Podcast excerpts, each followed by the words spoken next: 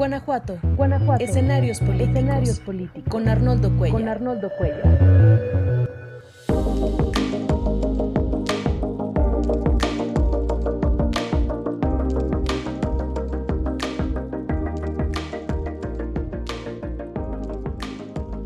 ¿Qué tal? ¿Cómo están? Muy buenas noches. Muchas gracias ya a las personas que se están uniendo a esta transmisión de la videocolumna de los martes. Hoy es martes 20 de septiembre. Un se fue muy rápido. Hace apenas unos días, el día 3 de septiembre, estaba yo celebrando mi cumpleaños muy contento, el día de septiembre, y ahorita ya estamos a unos días, a 10 días de terminar este mes. Les agradezco mucho. Cristian Torres muy temprano llegó antes de que empezara el programa. No sé si eso valga para preguntar que si iba a haber programa hoy. Le contestamos rápidamente ahí en YouTube. Esta es mi respuesta. Bueno, y su agradecimiento. Pero ya empezando el programa, volvió a ser Cristian Torres el que nos quisiera hacer un mal comentario. Te lo agradezco mucho. Está por aquí temprano. Muy buenas noches. Igual que Francisco Arellano, siempre está pendiente pidiendo la liga para compartir ahí en San Luis de la Paz. Connie Casas, que la extrañamos la, la, semana pasada, o por lo menos no comentó mucho aquí en el chat. Edelmiro, otro amigo que está siempre o muy seguido, casi todo el tiempo pendiente. Me dice que se escucha mal el micrófono, tenemos problemas otra vez. Qué bueno que es empezando para, para corregir. A ver, permítame, ¿se escucha ahí mal? para cambiar de micrófono si no. Déjenme de una vez lo intento porque ya que empiezan los problemas. ¿Cómo se escucha ahora? ¿Cómo se escucha? Bueno, bueno, uno, dos, tres, probando. ¿Se escucha mejor? Correcto, eso me dice Delmiro Gómez y también Connie Casas. Muchísimas gracias por sus, por sus observaciones y qué bueno que empecé rápido a ponerle atención al chat. Bueno, soy Arnoldo Cuellar, soy integrante del Laboratorio de Periodismo y Opinión Pública y como siempre eh, agradecido con, con, ya ni le muevas, dice Enrique Bravo Hernández, con su entusiasmo, con sus comentarios, con, con lo que ponen aquí, dicen. Eh, me gustaría siempre también pues que hubiera un poco más de polémica, anímense si algo que, que les diga yo por aquí no están de acuerdo o quieren que ahonde, que profundice, ahora que no tenemos entrevista y va a ser solamente mi intervención, pues yo con mucho gusto, para esto son las tecnologías actuales para interactuar, se puede hacer en tiempo real y para mí sería un gusto también tener una interlocución, estaré muy al pendiente de lo que me dicen. El tema que elegí para hablar hoy eh, lo hemos venido tratando, pero va caminando en tiempo real, va en progreso y entonces amerita continuas observaciones. Es el del proceso de sucesión del poder en Guanajuato, algo que los mexicanos pues siempre hemos estado pendientes por el fenómeno del tapadismo político con el que el PRI resolvió eh, sus sucesiones políticas a lo largo de 70 años en la presidencia de la República y en las gubernaturas estatales, incluso en las alcaldías. Este proceso en el cual pues eh, había un doble juego. No se opinaba abiertamente sobre las preferencias de las personas, de los militantes de un partido político, en este caso el PRI, antes de que llegaran las alternancias y una oposición más real.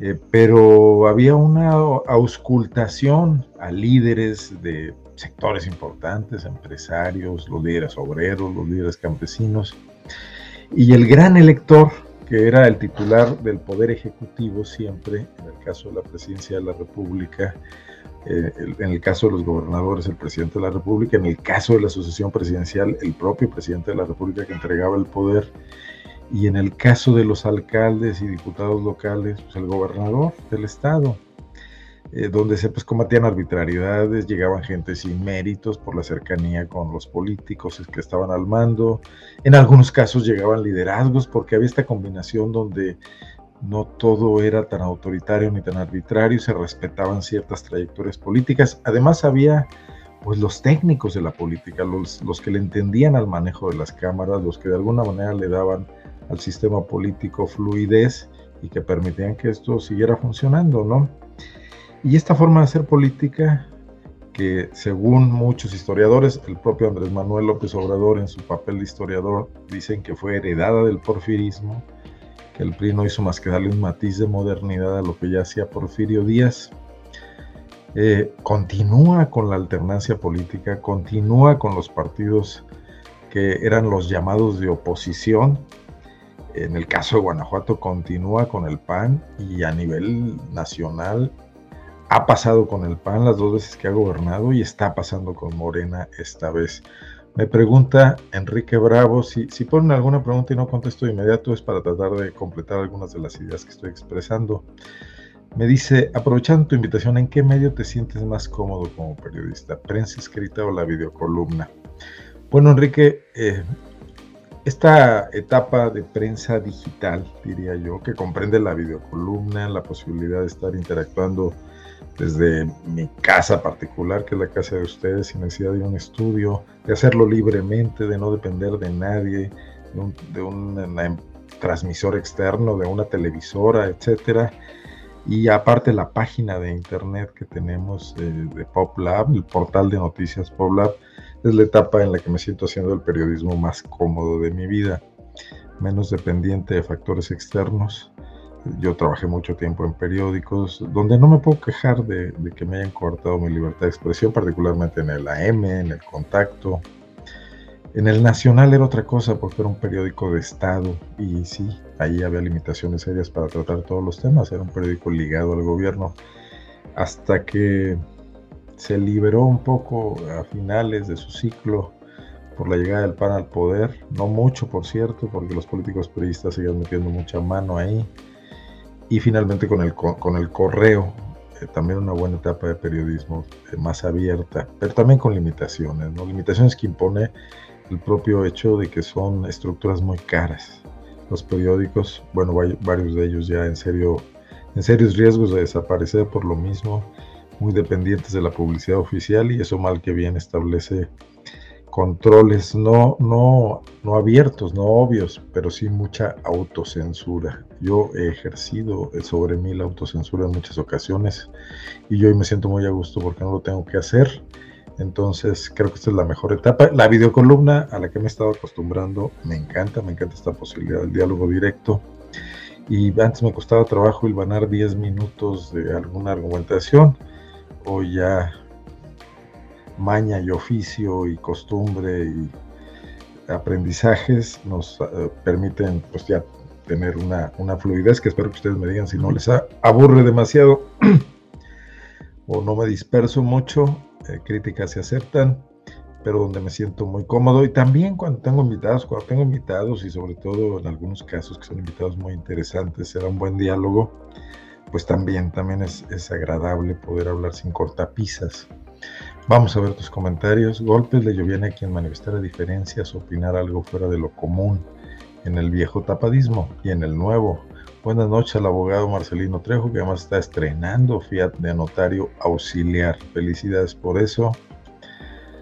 Loengrin, saludos. Hace rato que no te veía por acá, pero qué bueno que pues posible saludarte. Gilberto Hernández, gracias también.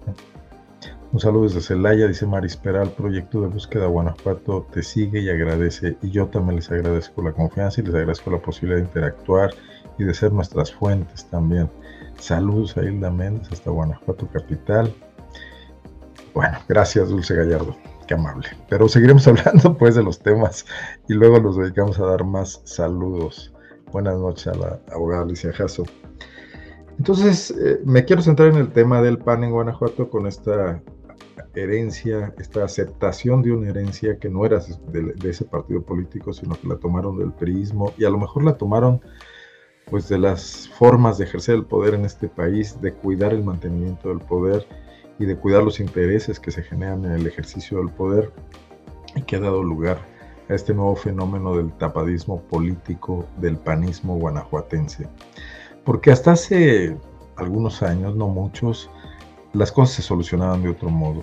Recuerden nada más las eh, cómo se llevaron a cabo las sucesiones estatales, por ejemplo, de, Juan Carlos Romero Hicks. Bueno, la, eh, cuando él confronta abiertamente, deja la Universidad de Guanajuato, se incorpora al PAN, se afilia, se lleva un equipo de trabajo de universitarios, eh, sin saber si tenía segura la candidatura, porque del otro lado había un candidato natural en el PAN, que era Eliseo Martínez Pérez, al que no querían ciertos personajes políticos, como Vicente Fox, como Marta Sagún, como el Yunque en general, como Elías Villegas que lo pensaban combatir y por eso trajeron a Romero Hicks como una especie de externo al que volvieron panista y ahí sigue. Por cierto, le enviamos un pésame a Juan Carlos Romero Hicks, falleció su madre, la señora Joan Hicks.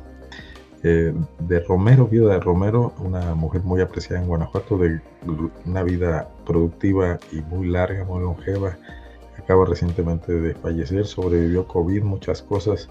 Pues un saludo a los Romero Hicks, a la familia Romero Hicks, a José Luis también y al resto de sus hermanos, al doctor, a, la doctora, son sus dos hermanos, Patti y Eduardo. Bueno, eh, ahí vimos una contienda abierta, una contienda donde se peleó con armas democráticas, aunque se resolvió de una manera un poco oscura en aquella asamblea en Irapuato, en, lo que hoy es el especie de foro que hay en Irapuato, eh, aunque no existía como tal, y fue una carpa ahí en el Inforum. Mm, se resolvió con votos de la, de la mesa directiva de la Asamblea la elección de Juan Carlos Romero Hicks, un auténtico golpe político a una corriente importante de panistas que luego se entraron en varas y recuperaron espacios y con recuperaron chambas y todo, ¿no? O cómo fue la contienda que siguió donde Juan Manuel Oliva dejó la Secretaría de Gobierno o lo corrió Romero Hicks, se fue al Senado, era senador con licencia, y desde ahí empezó una campaña abierta, abierta, recorriendo el estado de Guanajuato, haciendo comilonas, eh, aprovechando, pues no la estructura del gobierno, porque el gobierno de Juan Carlos Romero no estaba con él, pero la, eh, estructura del partido completa y enfrentándose a Javier Usabiaga, también en paz descanse, que, llegó tarde quizás con el apoyo del presidente Vicente Fox, de Mark Sagún también, a confrontar esa misma corriente panista y unquista que apoyaba a Juan Manuel Oliva y de última hora se subió otro que siempre llega tarde a todo, que es Luis Ernesto Ayala, dejó la Secretaría de Desarrollo Económico y trató de ser tercero en discordia y yo creo que terminó más bien ayudándole a Oliva y perjudicando a Javier Usabiaga. Y finalmente, una contienda que a mí me tocó muy de cerca porque incluso participé como moderador en uno de los debates cuando Miguel Márquez Márquez, con todo el apoyo del oficialismo de Oliva en ese momento, confrontó al doctor Ángel Córdoba y a Ricardo Torres Origel, que fue un aguerrido contendiente, aunque tenía pocas posibilidades, tenía pocos recursos económicos. El doctor eh, Cambio traía todo el apoyo del gobierno de Felipe Calderón, de Margarita Zavala, y sin embargo las estructuras estatales ligadas al gobierno del Estado, ya ahí sí muy ligadas al gobierno del Estado, en campaña abierta, en elección abierta, pues plancharon a Ángel Córdoba y a Ricardo Torres Origel para darle la candidatura a Miguel Márquez. Y de ahí surgió la idea, Diego si no es un defensor de esa idea, de que las contiendas, la democracia dividía al PAN que el PAN salía muy lastimado de esas contiendas. Quizás eh, se refieran a que en el 2012, en la campaña ya constitucional, eh, les dio un susto Juan Ignacio Torreslanda a Miguel Márquez Márquez. Sin embargo, yo no creo que haya sido porque el PAN se haya dividido. Fue porque se montaron una serie de factores adicionales. El PRI recuperó la presidencia de la República. El gobierno de Calderón terminó muy golpeado. Eh, bueno, por, entre otras cosas, por el crecimiento de la inseguridad.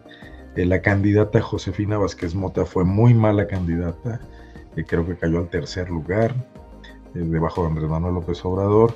Y en Guanajuato factores como la candidatura de Bárbara Botello, que apoyada por esta ola de Peña Nieto, ganó León por primera vez en 20 años, si mal no recuerdo, pues desde el 88 hasta el 2012, sí, 24 años. Todo eso contribuyó a que se acercara Juan Ignacio Torreslanda a 100 mil votos de, Miguel Márquez Márquez, que un porcentaje muy bajo, no recuerdo ya los números del porcentaje, quizás es la vez que ha estado más cerca un partido de oposición, en este caso el PRI, de eh, pues preocupar al PAN, de competirle en serio. Y eso hace crecer esta idea, quizás en el propio Márquez, que cuando saca la candidatura de Diego Sinuel lo hace de una manera completamente distinta. Vamos, antes de entrar a ese tema, a revisar muchos, muchos comentarios acá, acá en el chat. Aquí empezamos. No me brinco ninguno, el anterior era Alicia Jasso. No son saludos, paso todos los saludos, las mentadas, lo que sea que, no ha habido nunca, por fortuna. Gracias a, a Ricardo Ibelles. Sí, sí, sí, de repente viento sediento le da mucha lata a algunos invitados, pero igual pasamos todo. A Eliseo le robaron la candidatura, dice Delmiro Gómez. Sí, esa impresión quedó claramente. Eliseo golpeó a Juan Manuel Oliva. Bueno, no lo recuerdo si lo golpeó físicamente la estructura de Nabor Centeno, pues aprovechó muchas cosas, la de, la de Gerardo Valdovinos, que habían creado una central campesina. Olivia inicia el entierro del PAN por su corrupción, dice José Santibáñez. Pues es un entierro que ha durado muchos años, José, porque del 2012 que Olivia pide licencia hasta el 2022 es una década. Quizás se enterró la idea del PAN, la idea democrática del PAN. Y yo creo que contribuyó más todavía Miguel Márquez a eso. Gracias a Ara Morales desde Celaya. Edelmiro Gómez, la democracia y la participación de militantes no dividió al PAN, la división fue provocada por la inequidad de la elección interna. Bueno, yo coincido, no, no, puede el, panismo considerarse democrático y quejarse de la democracia. Pues, ¿qué, ¿qué, lectura están mandando? Entonces tampoco hay que hacer elecciones porque el país se divide. Bueno, hay que ir a una elección y luego hay que tratar de superar esa elección de eso se trata en las democracias y de eh, fijar objetivos comunes, pisos y techos de lo que sigue. Y en las contiendas, pues darse con todo. Gracias Arturo Pérez. Saludos a Torres Origel, si lo quieren los yunguistas para gobernador de Guanajuato. Torres Origel ya falleció. Este, ya hay discípulos de él hoy en la política y bueno, creo que Diego no al final se acercó mucho y ya platicaremos de eso. Bueno, entonces la, sucesión de Miguel Márquez Márquez se resolvió con un dedazo. Márquez decidió que Diego era su candidato, prácticamente lo diseñó desde que lo invitó a ser secretario de Desarrollo Social, desde que lo vio contendiendo internamente por la candidatura a presidente de León que no logró, donde tampoco la logró el candidato de Márquez, que era el doctor Héctor, Héctor Jaime Ramírez Barba, y donde la insistencia de Sheffield, de Ricardo Sheffield en querer ser candidato con el apoyo del CEMPANista, algo parecido a lo que puede pasar hoy con Alejandra Gutiérrez, hizo que surgiera un tercero en discordia que ni siquiera estaba en la lista original, que fue Héctor López Santillana y que gobernó seis años, fue el primer alcalde que le tocó gobernar seis años, el alcalde que regaló un kinder público a un empresario y que hoy defiende a capa y espada a su operador político que hizo eso, Enrique Sosa, incluso lo ha mandado a la Procuraduría de Derechos Humanos a denunciar a los funcionarios que estuvieron investigando eso. En Acción Nacional ha utilizado la misma estrategia que pretenden en esta última, subir a la palestra pública al delfino tapado y ahora corcholata arropado en la Secretaría de la Caridad Pública. Bueno, de eso hablaremos más adelante, Alicia, porque precisamente el tema no es que lo estén intentando, sino que están fracasando en intentarlo. Y vamos a platicarlo. El propósito principal de los partidos políticos, dice Connie Casas, es convertirse en una máquina de votos, olvidando los problemas urgentes que hay en Guanajuato. Y permítame un segundo. Para ver si se me quita esta carraspera. Correcto. Nadie sale a hacer precampaña de las actuales corcholatas o tapados o destapados hablando de los problemas de Guanajuato, sino solamente queriendo ganar imagen. Bueno, por eso es que van a estar en el Congreso Federal. Tú te refieres a Torres Graciano. Torres Graciano es el que está en el Congreso Federal, porque Ricardo Torres Origel falleció siendo diputado local y dejó a su suplente, que es Juan Carlos Alcántara, actualmente jefe de gabinete de Diego Sinoé. El que obedece no se equivoca, la famosa consigna del yunque. ¿Qué pasó de la central obrera de Nabor Centeno? Pues los taxistas siguen muy pegados al gobierno. Hoy les van a hacer su aplicación tipo Uber, hecha por el gobierno del Estado con recurso público, para ponerlos a competir con las aplicaciones de transporte ejecutivo. maestro, comente este evento. Dijo, no me quiero salir de, aquí, pero ahorita lo veo y en un descuido lo comentamos. Bárbara Botello, la caída de León. Bueno, primero la caída para el PAN y luego cuando ella eh, a su vez pierde la caída para el PRI. Saludos a Denis Morben, Tirapuato, exacto, Torres Graciano. Bueno, ¿qué hace Miguel Márquez para sacar adelante a Diego Sinue? Le da la Secretaría de Desarrollo Social, hace que crezca su presencia en la medida de lo posible, lo que daba eh, el carisma personal o el escaso carisma personal de Diego Sinue, no lo tiene mucho, hay que reconocerlo pero un gran apoyo logístico y, de ahí rápidamente la cooptación de todos los liderazgos panistas que trabajan en el propio gobierno o en los gobiernos municipales y crear una cargada. Miren, les voy a compartir algo para que vean desde cuándo ocurrió esto. Permítanme un segundo. A ver quién se acuerda de esto. Lo están viendo. Es el periódico AM el periódico AM del jueves 8 de diciembre de 2016. Y ahí se ve, destapa el yunque a candidato panista. ¿Qué dice la nota? Vamos a ver. La organización de extrema derecha conocida como el Yunque ya eligió al candidato que busca impulsar a la gobernatura de Guanajuato con el respaldo del PAN. Se trata de Diego Sinoe Rodríguez Vallejo.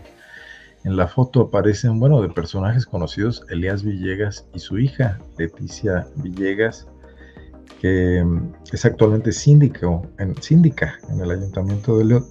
No alcanzó, no sé quiénes son estos dos personajes, y ahí está Diego Sinoé. Y esto ocurrió un 15 de noviembre, el AM lo reporta hasta el 8 de diciembre, tres semanas después. O sea, obtuvieron información de lo que había pasado el 15 de noviembre en la celebración del cumpleaños número 36 de Diego Sinue en 2016, en el rancho del exalcalde de Silao, Gerardo Valdovinos, y relatan que ahí Valdovinos dijo que Diego Sinue es el precandidato del PAN, lo apoyan todos, Diego no se raja, y que ahí estaba Elías Villegas, quien había nombrado a muchos gobernadores del PAN. Hizo gobernador a Fox, a Romero Hicks, a Oliva, ahí se me equivocó poquito, dice con buen humor Valdovinos, eh, que hoy por cierto trabaja en el gobierno en el parque Shonotli, protegido por Elías Villegas, quien preside el consejo de ese parque que nadie sirve para qué, para qué sirve, nadie sabe para qué sirve.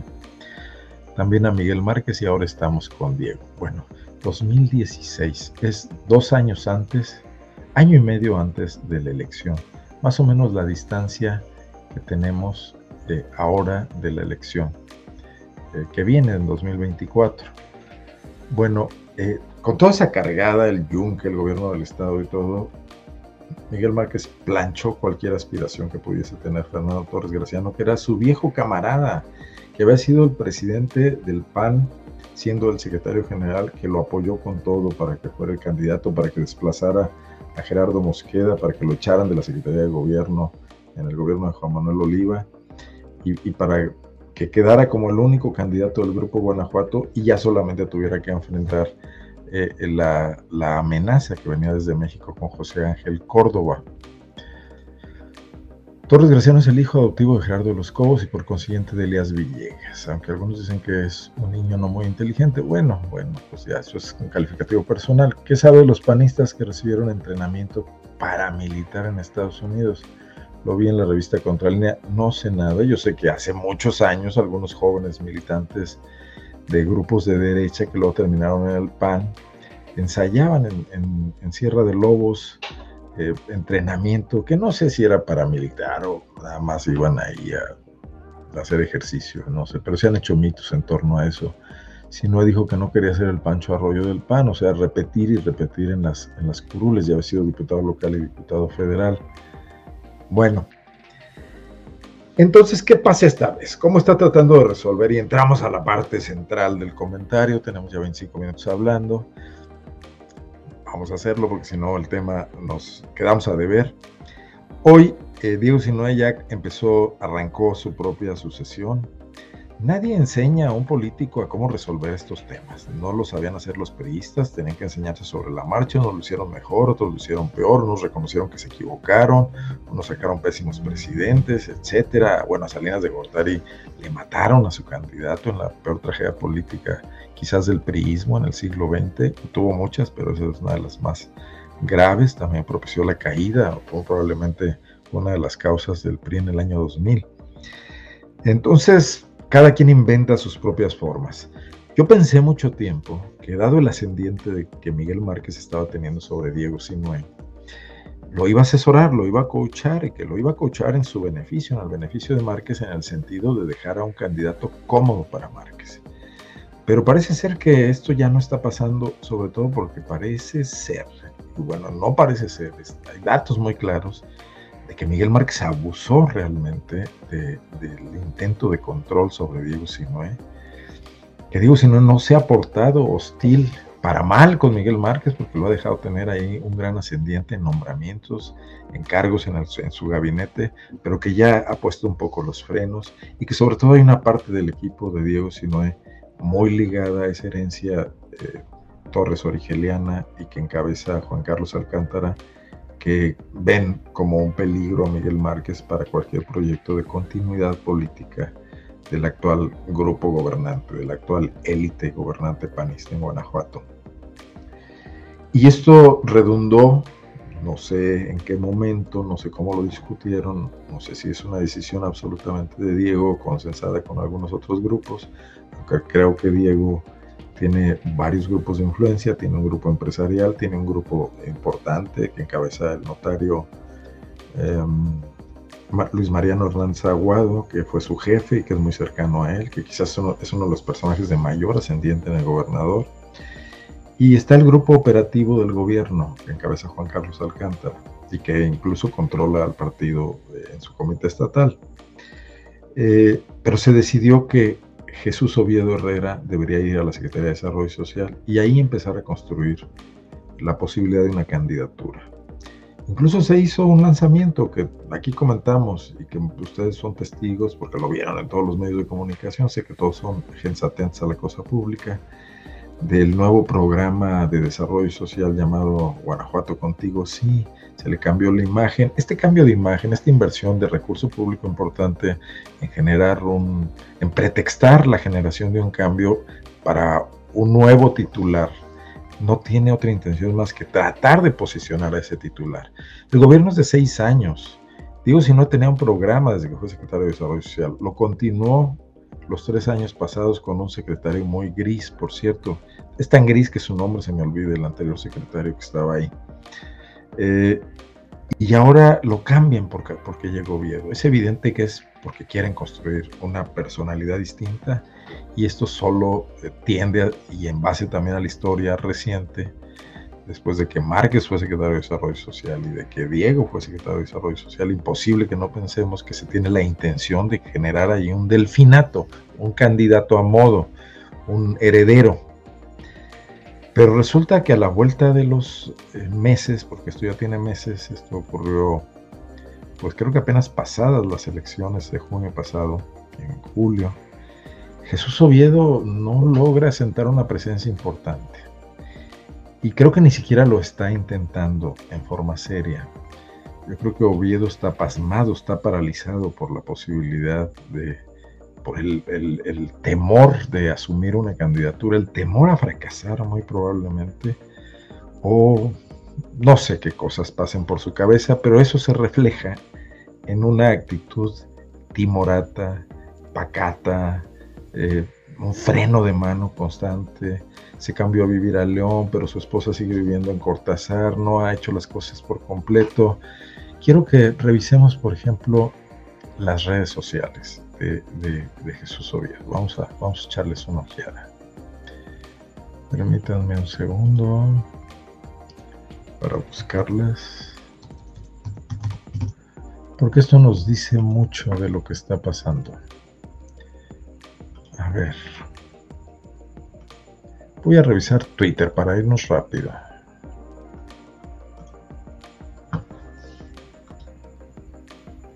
Bueno, ahí lo estamos viendo ya. ¿Qué tuitea Jesús Oviedo? Hoy, por ejemplo, hace una hora, la grandeza de México se construye día a día y con la colaboración de todos. Frase bastante, pues un lugar común, ¿no? no ninguna idea clara y ninguna idea para empezar. Sostuvimos reunión de trabajo con equipo de la CEDESHU Guanajuato para darle seguimiento a los temas, acciones y programas que promueven el desarrollo de nuestra gente guanajuatense.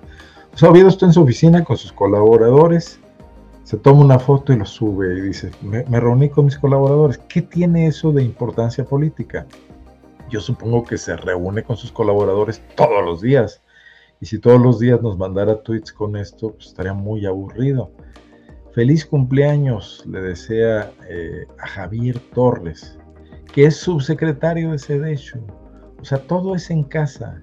Oviedo felicita a su subsecretario y pone una foto. ¿Ganó una simpatía ahí? No, pues ya seguro, seguro que ya la tiene, pues es su subsecretario, ¿no?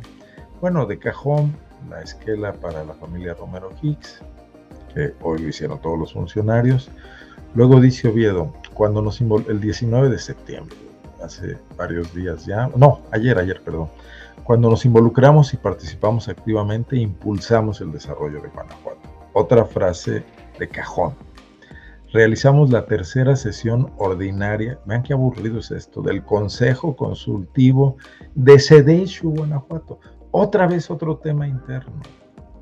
O sea, Oviedo está encerrado en el tema Sedeshu y no está utilizando SEDESHU de Secretaría de Desarrollo Social y Humano como una plataforma, sino que está embebido ahí en,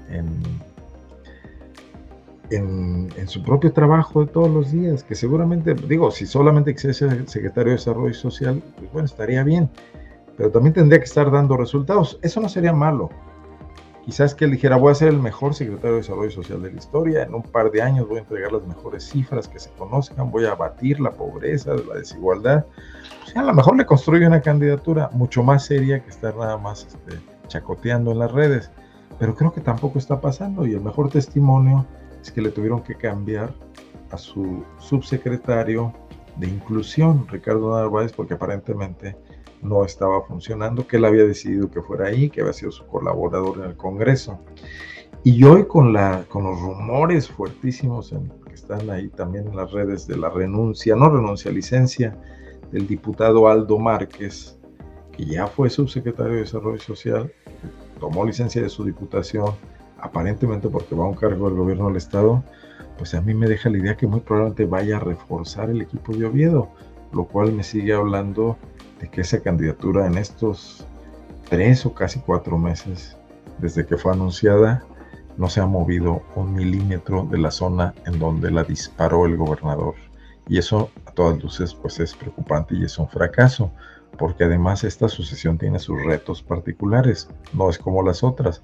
No obstante que el PAN siga pensando y que se confíe demasiado en que es dueño de la voluntad del electorado guanajuatense, Creo que esta vez la, la elección es distinta. Es distinta porque es la primera vez que enfrentan a un presidente de la República hostil. No lo habían hecho con Enrique Peña Nieto. Enrique Peña Nieto no se metió con el panismo de Guanajuato, lo respetó mucho. Y claro que nunca lo hicieron con Felipe Calderón ni con Vicente Fox. Entonces, eh, esa es una cuestión que deberían tomar en cuenta. Vamos, ya, Dulce Gallardo, me le agradezco muchísimo que me refresque la memoria. Gerardo Morales Moncada era este gris subsecretario que estuvo la primera mitad del gobierno de Diego Sinué. Apuesto a que, aparte de Dulce, no muchos se acordaban. ¿eh? Vamos a ver otros comentarios. Dice, Valdovinos no puede ser protegido de Elías. Valdovinos es protegido de Elías Vientos Sedientos desde hace muchos años y hoy lo tiene chambeando en de burócrata aviador en un lugar donde el consejo lo preside eh, Elías Villegas, que es el centro Shonotlik, nadie sabe para qué sirve, que está instalado en los terrenos de la refinería que nunca se construyó, que, eh, que compró Juan Manuel Oliva y Héctor López Santillana en el sexenio de Felipe Calderón. Bueno, en Vergel de la Sierra, con la familia Castro me, eso me dice Diego Ganso y probablemente se refiera a donde entrenaban los, los panistas, estos de los que se hablaba antes. Bueno, me pregunta Chuy Mendocín, ¿qué opina de la forma en que se está adoctrinando a los jóvenes con la educación mediocre de tanta institución llena de panistas? Bueno, tenemos un serio problema en la educación en Guanajuato. Desde hace 30 años, la, Secretaría de Educación está en manos quizás de los sectores más retrógradas del PAN, de los sectores más de ultraderecha. Salvo excepciones en alguna parte, cuando estuvo el exprista Eusebio Vega, que tampoco fue muy eficiente, y se ha acumulado un gran rezago. Eh, no se ha avanzado al ritmo necesario se han creado estas escuelas politécnicas, muchas de ellas, aprovechando diversos programas federales para capacitar mano de obra para que las empresas tengan la posibilidad de contratar mano de obra barata. Esto, esto necesita de la sobreproducción de profesionistas. Y en Guanajuato hay una sobreproducción de profesionistas, lo que permite un ejército de reserva para que las empresas no batallen. Está batallando la, la industria del calzado, por ejemplo, ahora después de la pandemia, porque los técnicos egresados de estas escuelas ya no quieren trabajar en las picas y en los talleres de, del calzado, quieren buscar, eh, que además no, no, no, no, les dan prestaciones, no pagan seguro social, no pagan seguro de retiro, etcétera. Y las empresas transnacionales sí hacen eso. Entonces tenemos un grave problema en la educación. No sé si hay un adoctrinamiento, en serio que no lo sé, porque si son ineficientes para producir buenos técnicos, no sé si sean eficientes para producir adoctrinamiento, que siempre es algo muy complicado. Y la prueba de que no hay adoctrinamiento me lo da esta necesidad que tienen cada tanto de regalar laptops, eh, eh, pantallas, eh, ¿cómo se llaman? Este, tabletas a los jóvenes en una especie de, soborno, de, de, entrega de dádivas para mantenerlos pues, fieles o a sus familias a la votación panista. ¿no? Recientemente Diego regaló antes de la elección pasada eh, computadoras en primaria con el pretexto de la inclusión digital y se gastó una buena lana. Ahora le bajaron un poco, nada más regalaron mochilas y cuadernos en primaria en el inicio de este ciclo escolar, pero se gastaron 200 millones de pesos en eso. Bueno, ahí dejo esa opinión. Gerardo Mosqueda es una grandiosa persona e íntegro, invítelo maestro. Me cae bien Gerardo Mosqueda, yo lo llevé a escribir a Zona Franca, donde sigue escribiendo. Un día de estos platicaré con él, pero si traigo a Gerardo Mosqueda, estoy seguro que no me va a dejar hablar porque hay como mucho rollo. Pero bueno, estará bien, será interesante. Veamos con qué temas. Puede ser esto que ha pasado con el PAN. Diego no tiene fuerza para imponer a su candidato Jesús Oviedo. La guerra será entre el grupo de Márquez contra Marco Cortés Villarreal. Bueno, ahora revisamos eso. la ayuda de memoria de Dulce Gallardo que le agradezco quien hizo ver suerte a los panistas fue el finado abogado penalista Cristóbal Reyes de Zapaterías Padus. Bueno, dice que le dio una, ya vieron ustedes, una chinga, pues bueno, ni modo, por me, va, me va a censurar YouTube por andar diciendo estas cosas. Bueno, los dos mil millones de pesos que se le asignaron al señor Jesús Oviedo son solo una pose. Así se ve hasta ahora, efectivamente. Yo veo muy calmada la caballada de Oviedo. Es que probablemente no existe la caballada de Oviedo. Y aquí anda una mosca dando lata, pero bueno.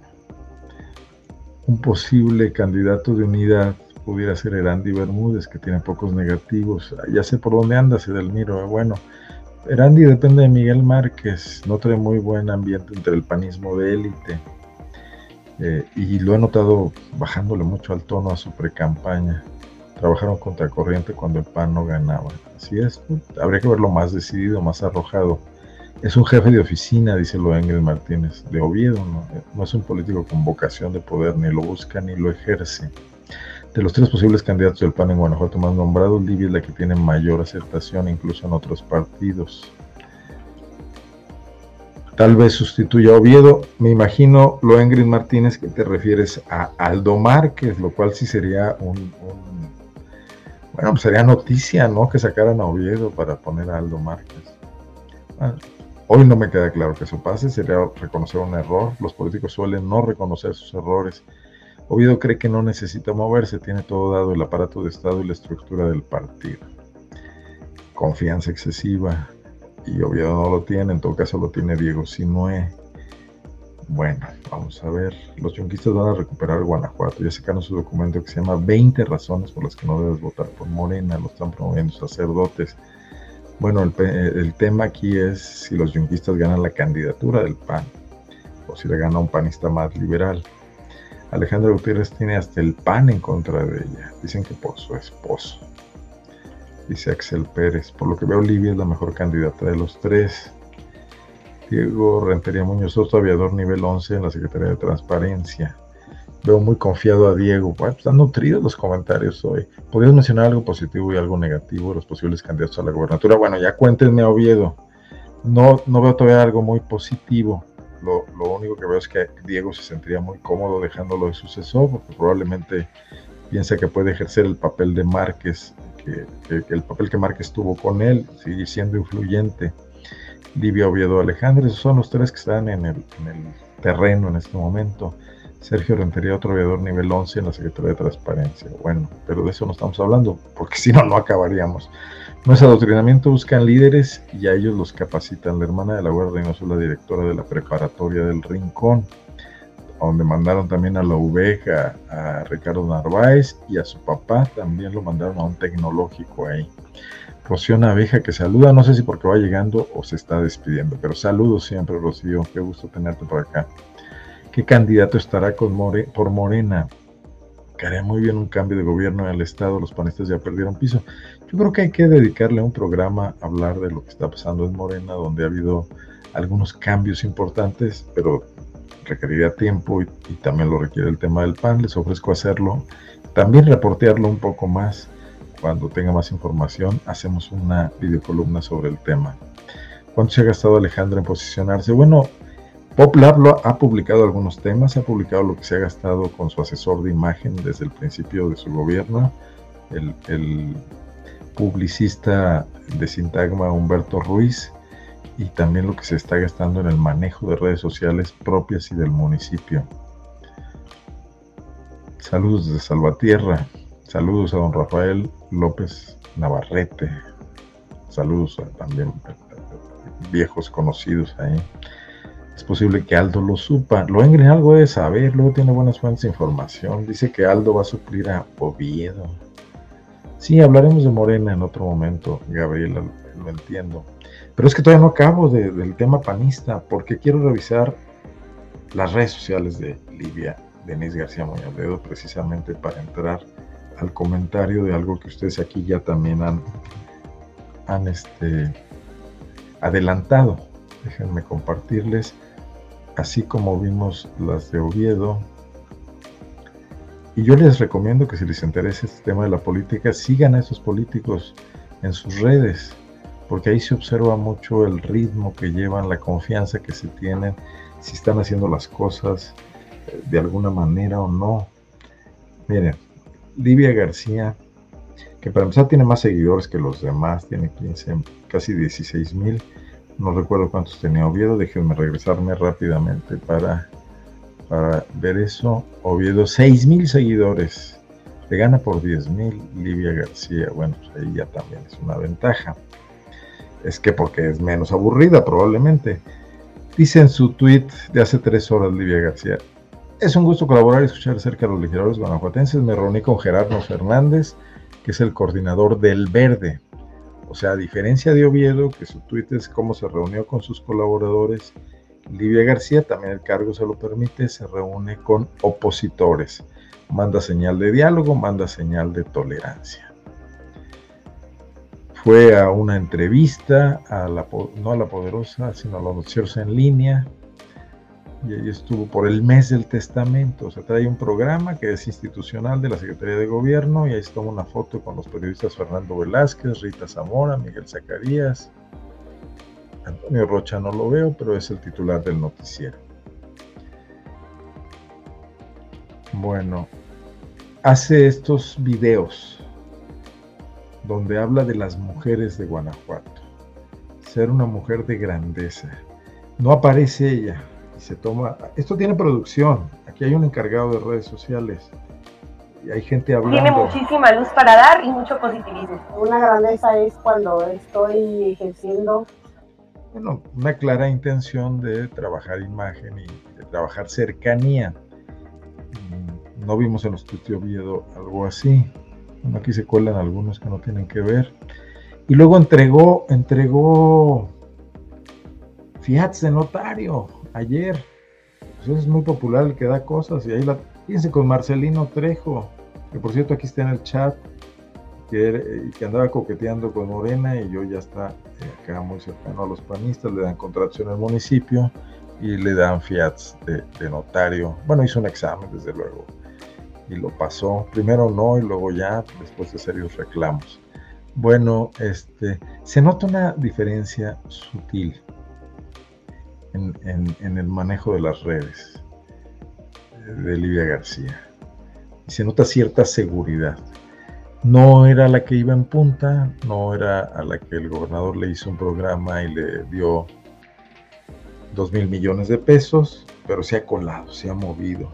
Yo escribía en la columna que publico en PopLab los domingos, ya de guardar, se le nota una gran voluntad de poder, que además su agenda se lo permite, porque la agenda de la Secretaría de Gobierno es muy política y no tiene temas de grandes conflictos. Y cuando se presenta un conflicto que muy comúnmente no obedece a su secretaría, sino a otras, como ahora lo que está pasando en los sauces con este puente que se vio interrumpido por la intervención de un juez federal ante la presentación de un amparo, ya estamos viendo que, que, que García va a intervenir ahí creo que ya hay un desistimiento de los que presentaron el amparo para que la obra continúe, siendo que el tema obedecía originalmente pues, a la Secretaría de Infraestructura del Estado y de la Federación, que tenían en, en diferentes grados de responsabilidad probablemente, pero ahí no tenían nada que ver la Secretaría de Gobierno.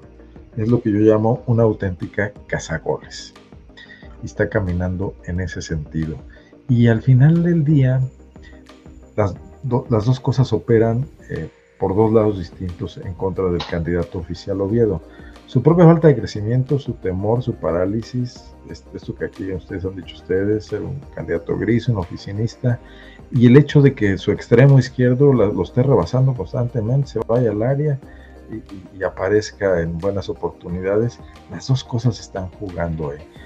Y entonces lo que se pensaba como un plan A y un plan B por aquello de que si era mujer o, Decidía que fuera mujer para beneficiar a Alejandra Gutiérrez y Diego tenía que tener una candidata mujer, cobra hoy otro sentido. Yo diría que en este preciso momento, eh, si la sucesión se definiera en este mes de septiembre, sería muy difícil quitársela a Livia García Muñoz. Eh, dar un dedazo en favor de Oviedo se vería anticlimático y probablemente genere eso que Diego quiere evitar. Roces internos, divisionismo y divisionismo del peor, del que se enconcha, no del que, no del que sale a la luz y grita y se sale del partido, etcétera, ¿no? Sino del que sabotea, del que no trabaja, etcétera, que es algo que puede restarle votos al panismo, sobre todo en sus núcleos duros. Antes de entrar a revisar, a ver, es que hoy, hoy tenemos muchos comentarios, se me escapan algunos les ruego que me disculpen. Ah, esto lo, lo acabamos de pasar. Voy a pasarlos rápidamente. Guanajuato parece mal de Estocolmo. Bueno, quizás te refieres a síndrome de Estocolmo. La gran mayoría de los ciudadanos CDM, Comité Municipal Hispanistas, están conformados por club de cuates y reciclados. Ni para ser sombra Oviedo, Olivia será la próxima gobernadora. Bueno, la próxima candidata del PAN. Arnoldo, aprovechando que estás revisando las redes sociales de candidatos, ya notaste, puedes mostrar que las redes sociales de la página del municipio de León dejaron de publicar servicios o trámites para promover a Alejandra desde hace unos meses. Lo revisamos con mucho gusto, Héctor. Vemos las redes de Alejandra enseguida y las redes del municipio. Saludos, Benjamín.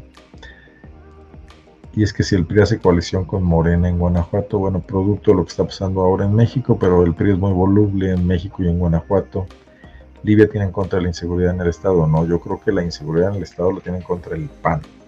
Cualquier candidato del PAN va a tener ahí un hándicap importante. Y ya vi que tenemos 285 personas siguiéndonos en las diferentes redes sociales, Briones. Aquí sumo, yo puedo ver eh, aquí en mi, en mi pantalla la suma de todos los, eh, los espacios donde estamos transmitiendo. Estamos transmitiendo por mi Facebook personal, por mi página, mi fanpage por el Facebook de, de Pop Lab, por eh, la página de YouTube de Pop Lab y la página de YouTube eh, personal mía y por Twitter también ambos redes sociales de Popular, redes mías. Y en conjunto hay 283 personas viéndonos, las que están 204 en Facebook. Muy bien, bueno, pues les agradezco mucho a todos. Este, no quiero aburrirlos, ya tengo 50 minutos y todavía no acabo de hablar del tema. En YouTube nos están viendo 45 personas.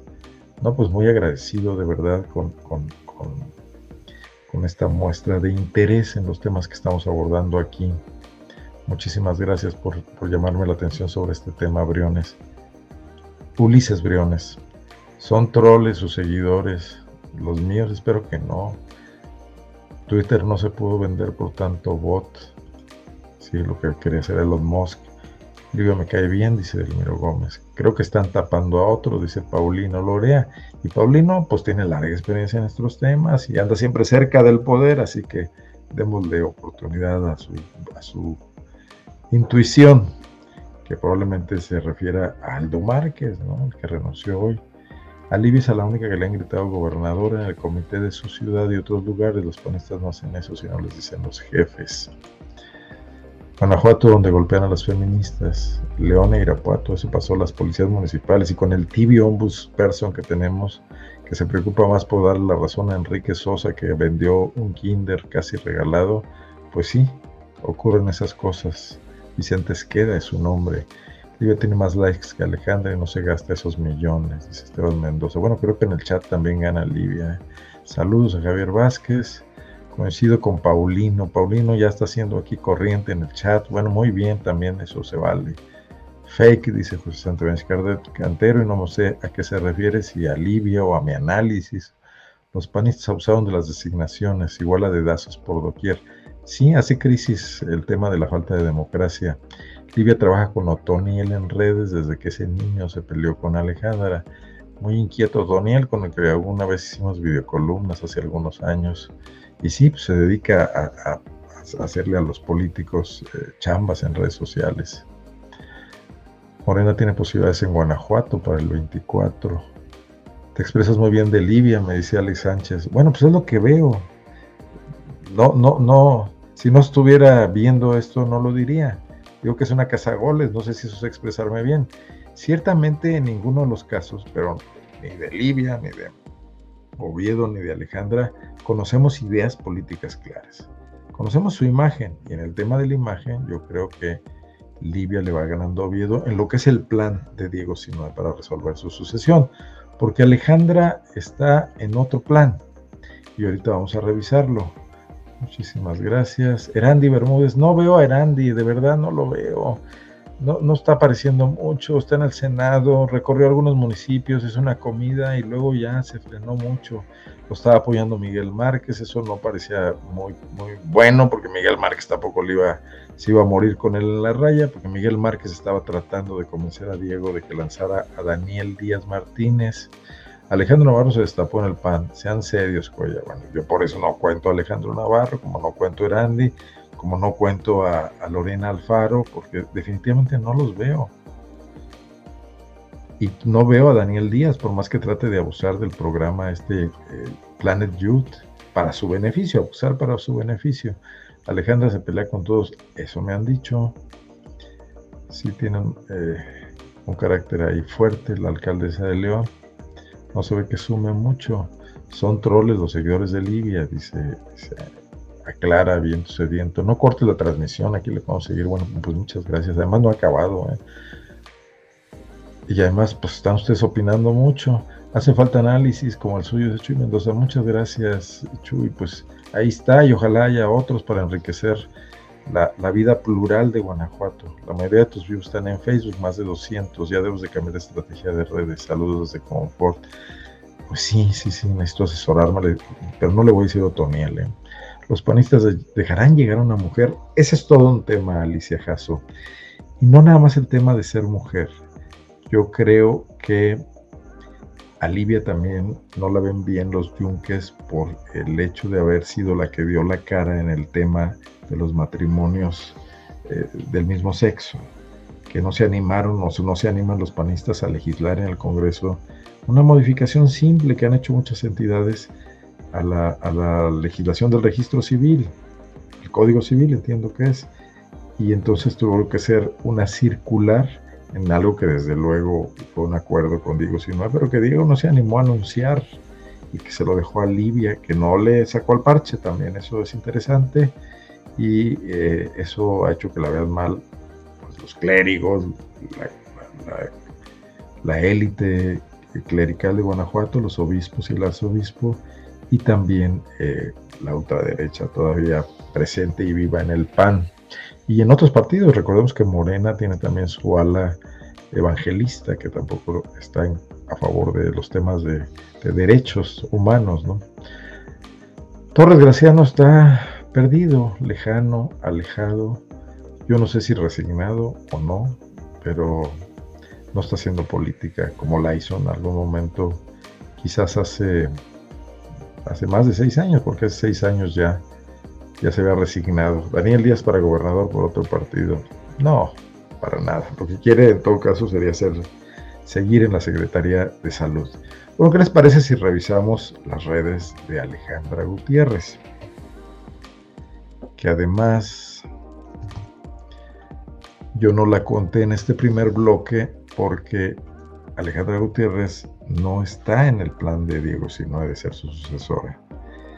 Eh, muy probablemente Diego Sinoe lo que quiere es que repita como candidata en la alcaldía de León y que con eso se quede tranquila, pero no, no está pensando en hacer la candidata, no está en su entorno cercano, la apoyó para ser candidata a la alcaldía porque se lo pidió eh, Marco Cortés y, bueno, pues el apoyo de Marco Cortés haría que Alejandra Gutiérrez como candidata gobernadora diera un cambio muy radical a los grupos políticos en torno al panismo actual. Ya lo hizo en el Ayuntamiento de León y hay que recordar cómo se fue contra Héctor López Santillán hasta que le pusieron un freno, cómo permitió que salieran a la luz irregularidades como la del Club Campestre que le habían condonado dos millones de pesos en el predial o la del Kinder, que ella, esa no lo sacó ella, esa es una exclusiva que trabajó PopLab con una investigación periodística de mi compañera Melissa Esquivias, pero eh, Alejandra retomó el asunto y dijo que iba a investigar y que no iba a ser tapadera de nadie. Al final de cuentas sí, sí ha sido tapadera gracias a la actuación de su contralora muy gris, muy mediocre, que hizo una pésima investigación y permitió que el Tribunal Anticorrupción decidiera no juzgar a Sosa y devolver el caso, lo que Sosa ha tomado como una exoneración y en base a lo cual está demandando en derechos humanos a funcionarios como José Arturo Sánchez Castellanos. A ver, Alejandra Gutiérrez está pues en plena campaña del informe y adelantándolo ya en redes sociales, dice que invirtió en la policía y que tenemos mejor policía, más preparada y mejor pagados. Yo creo que esta propaganda choca mucho con la sensibilidad en la ciudad. Se siguen conociendo abusos de policías, sigue habiendo desconfianza de los ciudadanos en general, los policías de León. La policía de León no es una policía cercana, es una policía dura, violenta, se conocen casos. Y miren con lo que me encuentro. Daniel Campos Lango dice, Amigas y amigos, lamentablemente mis cuentas han sido hackeadas. Favor de hacer caso omiso a cualquier petición, ya que es un fraude. Gracias por su comprensión. Pues bueno, qué barbaridad.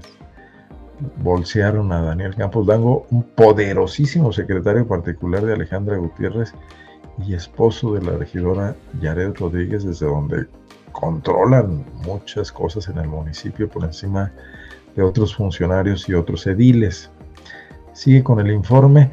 Fíjense que yo veo las fotos de Alejandra trabajadas en una agencia de publicidad que es Intagma, muy frías, muy lejanas. La sonrisa congelada, eh, la, preparación, la producción. El, el, video de Livia tenía producción y también eso, eso hace un poco, le quita espontaneidad a las cosas, pero yo creo que definitivamente este tipo de trabajo todavía se ve más lejano. Eh, la sonrisa permanente de Alejandra, que contrasta mucho con su actitud dura cuando responde a los medios, cuando polemiza, mm, marcan ahí una, una, una doble, un doble discurso. Faltan dos días y cinco horas para el informe de Alejandra. Por cierto, es la misma imagen que utilizó cuando tomó posesión bueno, yo no sé qué opinen ustedes, pero no siento unas redes sociales mm, que estén acrecentando su posibilidad de ser una candidata más cercana a la población. Eh, no sé incluso si tampoco le estén permitiendo ser una candidata cercana a los ciudadanos que ya gobierna en León. Y aquí, por ejemplo, me llama la atención, bueno, aquí fue el comité municipal del PAN, se tomó fotos con los panistas. Es una panista reconocida, creo que la reciben bien en el PAN municipal. Ya logró poner, esto es importante, influyó para que Pilar Ortega sea la nueva dirigente del PAN municipal en sustitución de Antonio Guerrero Horta. Con ello toma ahí un poco el control. Diego Sinué y, Juan Carlos Alcántara le respetan el, patio eh, leonés y esto le va a permitir, pues, bueno, pues consolidar, por ejemplo, la posibilidad de su reelección, pero yo no creo que le puedan permitir un crecimiento estatal y se toma una foto con el gobernador. Le hace falta mucho más mostrar esa cercanía porque debe destintarse, es parte de su reto de ser la candidata de Marco Cortés. Ponía muchas selfies con Marco Cortés, iba a México seguido a ver a Marco Cortés y al final de cuentas Diego está peleando su futuro en su sucesión. Marco Cortés, pues bueno, va a tener elecciones en nueve estados. Y ahorita vamos a hablar del caso Yucatán porque hoy pasó algo importante. Guanajuato es uno más. Yo no sé, tiene el tema de la alianza, si la recompone o no. Tiene que tener candidatos competitivos en los estados donde incluso puede, va a perder, porque tienen que construir una candidatura presidencial, pero tienen que perder de la, de la manera menos mala. Tiene que equilibrar entre candidatos hombres y mujeres y meterse a una batalla a bayoneta calada con el gobernador de Guanajuato para imponer a su candidata, como lo hizo en Aguascalientes con Tere Jiménez lo veo complicado y lo veo difícil. En el caso de Aguascalientes eran menos estados y, menos estados potencialmente ganables, ganables por el PAN. Eh, no, no, veo que Alejandra apoyada solo en Marco pudiera dar ese paso que, le hace falta. La esquela de cajón de Juan Carlos Romero y otra foto con Diego en la entrega de, notarios, de, de, fiats notariales, donde compartió escena con Livia. Ahí tenemos a Livia y a Diego en las redes sociales de Alejandra, los notarios, muy contentos con su Fiat. Bueno, yo digo que independientemente de que no están, vamos a ver cuántos seguidores tiene Alejandra, no están tan mal manejadas como las de Oviedo, tiene 24 mil y es la que más tiene. Le gana a Livia también. Eh, creo que han crecido mucho en los últimos tiempos. No obstante, eh, no, no, no, no, quedarse atrás frente a Livia Denise, ella está jugando en otra cancha.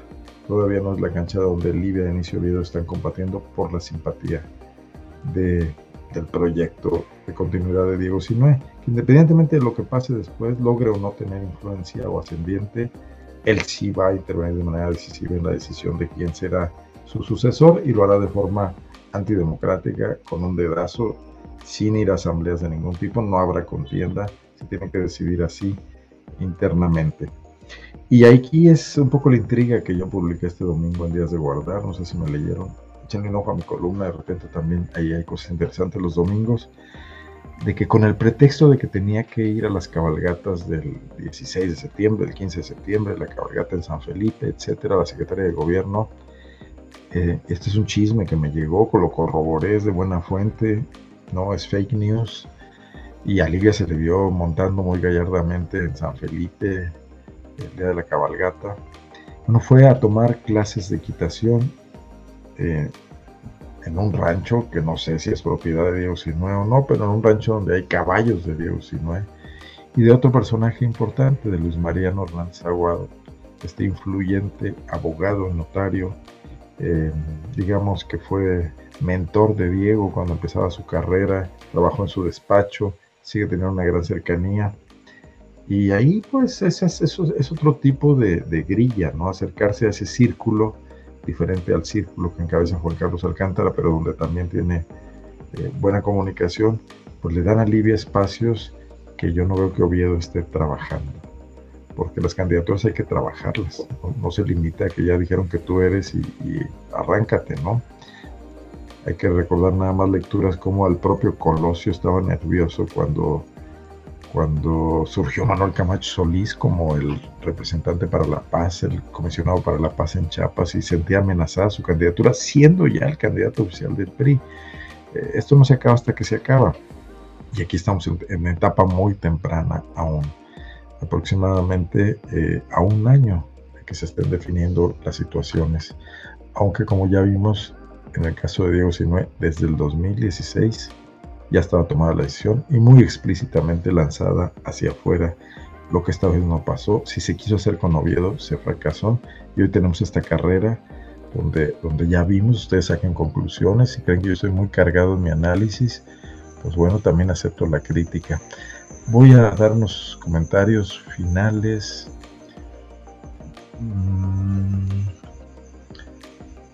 Ese viento sediento que lo invita al programa para incendiar las redes y desatar comprobar. Bueno, pues tendrías que, tendrías que dar tu nombre, viento sediento, pero nos podemos poner de acuerdo, este, porque no, no anónimamente no se vale.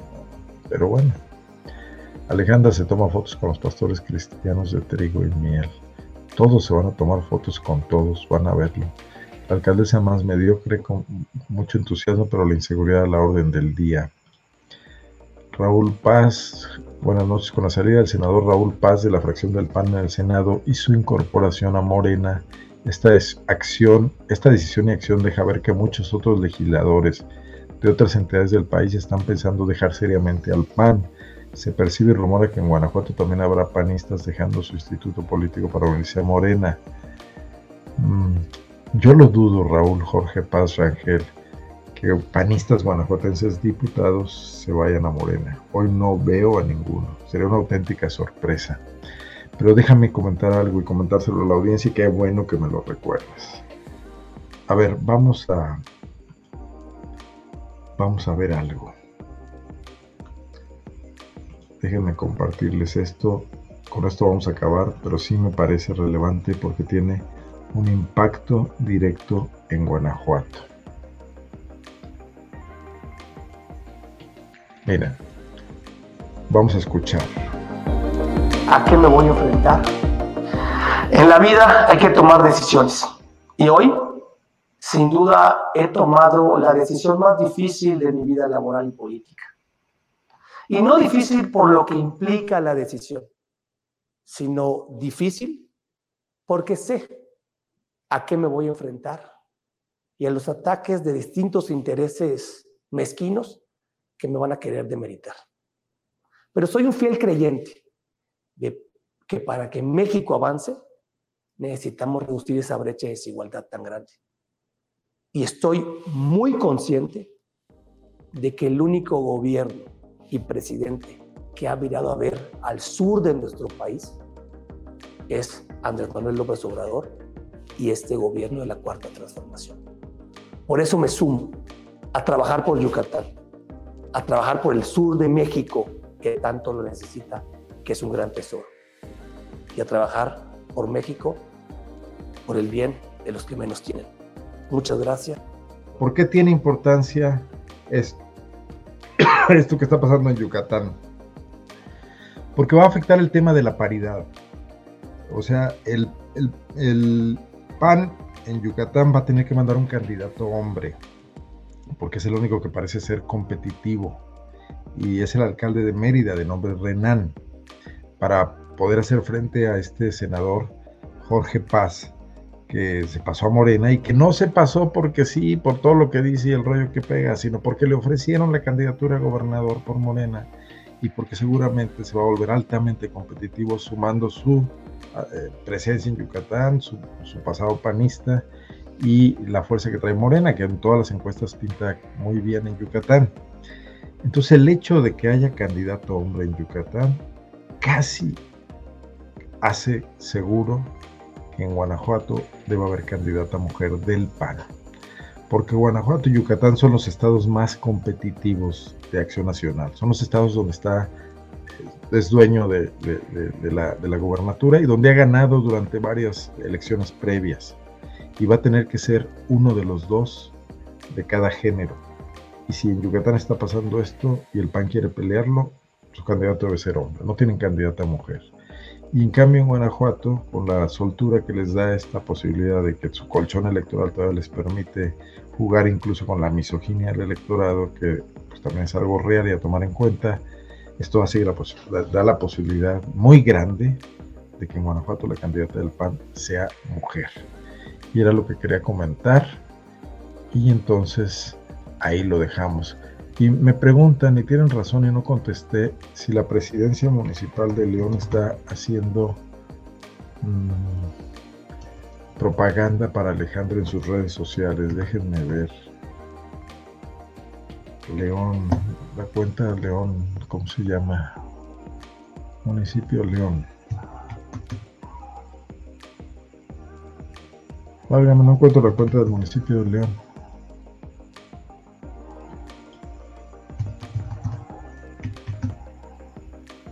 Ya la encontré. Vamos a ver. Vamos a revisar nomás para no quedarnos con la duda. Me lo preguntaron, dije que iba a compartir la pantalla y no lo hice. A ver, municipio de León. Bueno, esa es la propaganda. Ale Gutiérrez, es la propaganda del informe de gobierno. Lo está haciendo en sus redes sociales y lo está haciendo en el municipio de León.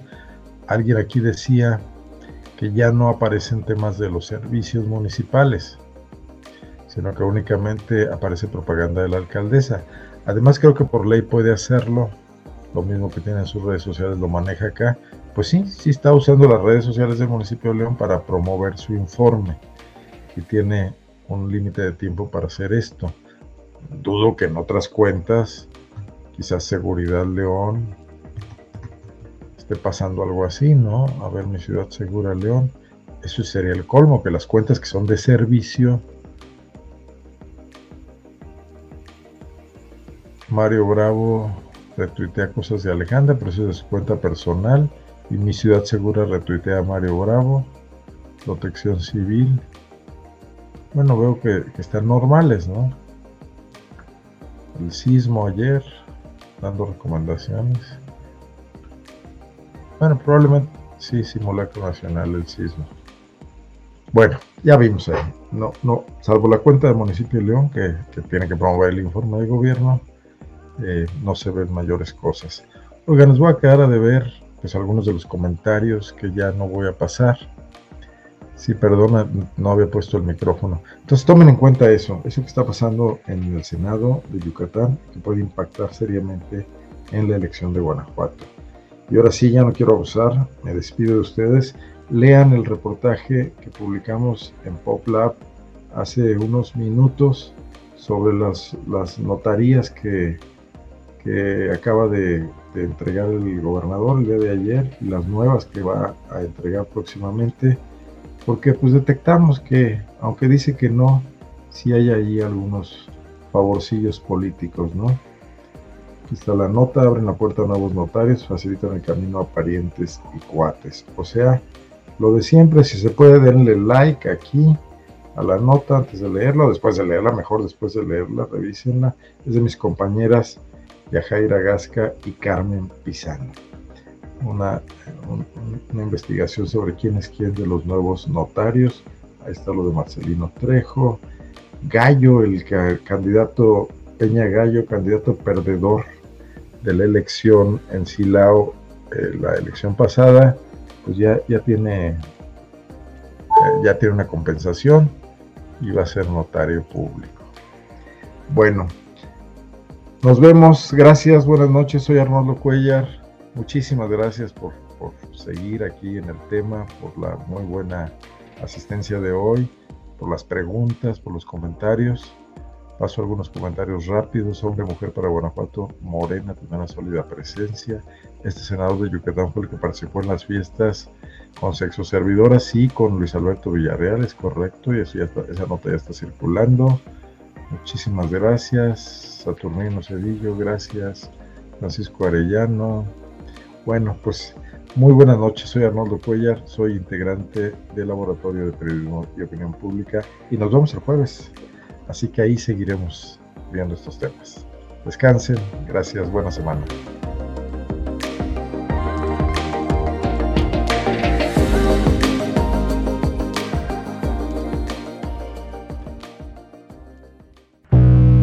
Guanajuato. Guanajuato. Escenarios políticos. Escenarios políticos. Con Arnoldo Cuellar. Con Arnoldo Cuellar.